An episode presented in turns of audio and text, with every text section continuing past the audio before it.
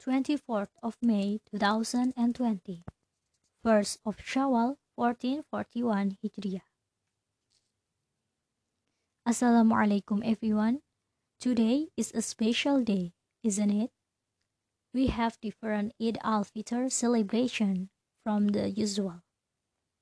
During this pandemic, everyone must stay at home and keep the COVID-19 health protocol to make sure everyone is safe.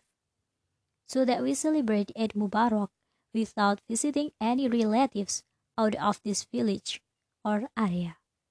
And also all the relatives who usually back to the hometown in Eid al-Fitr to unite it with their parents, their family, cannot do that this year. Beside of that, we do Eid al-Fitr prayer or Salat at home, especially in my village. Of course, it is so unique. We haven't done kind of these things before. Before we celebrate Eid Mubarak, we have been fasting for a month, 30 days, and from home.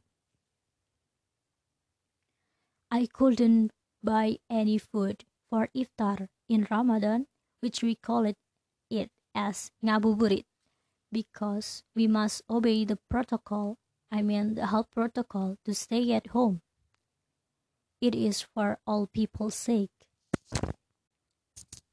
But for your information, when many people struggle with the COVID-19, I mean to obey the health protocol, some people also break the rules. That is life. There is dark and light, good and bad, pro and contra.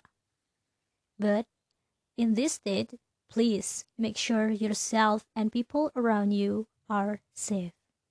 Happy Eid Mubarak 1441 Hijriah. Ainan Shonen Tak Noch.